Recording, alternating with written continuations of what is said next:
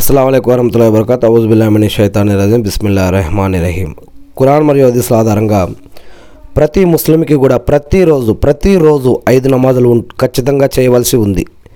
మరి ఆ నమాజులు సనా, రుకు, కియామా, సజ్దా, జల్సాయే ఇస్తిఫ్, ఇస్తిరాహత్, తషహుద్, సలాం అనే ఇలాంటివి ఇలాంటివి ఉంటాయి. ఆ నమాజులు నమాజులో కంటి చూపు ఎక్కడ పెట్టాలో తెలుసుకోవడం ప్రతి ముస్లిం యొక్క అవసరం.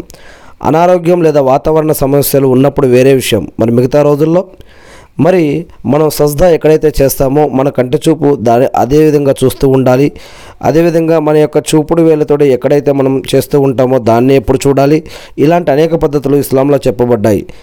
ఖురాన్లో ఇరవై మూడు అధ్యాయం ఒకటో వాక్యంలో నిజంగా విశ్వాసులు సాఫల్యం పొందారు, వారు ఎలాంటి వారంటే తమ నమాజుల్లో వారు అనుకువ కలిగి ఉంటారు.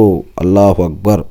నమాజ్ యొక్క రూల్స్ అండ్ రెగ్యులేషన్స్ తెలుసుకోవడం, ప్రతిరోజు ఐదు నమాజులు చదవడం ప్రతి ముస్లింపై ఉన్నటువంటి విధి.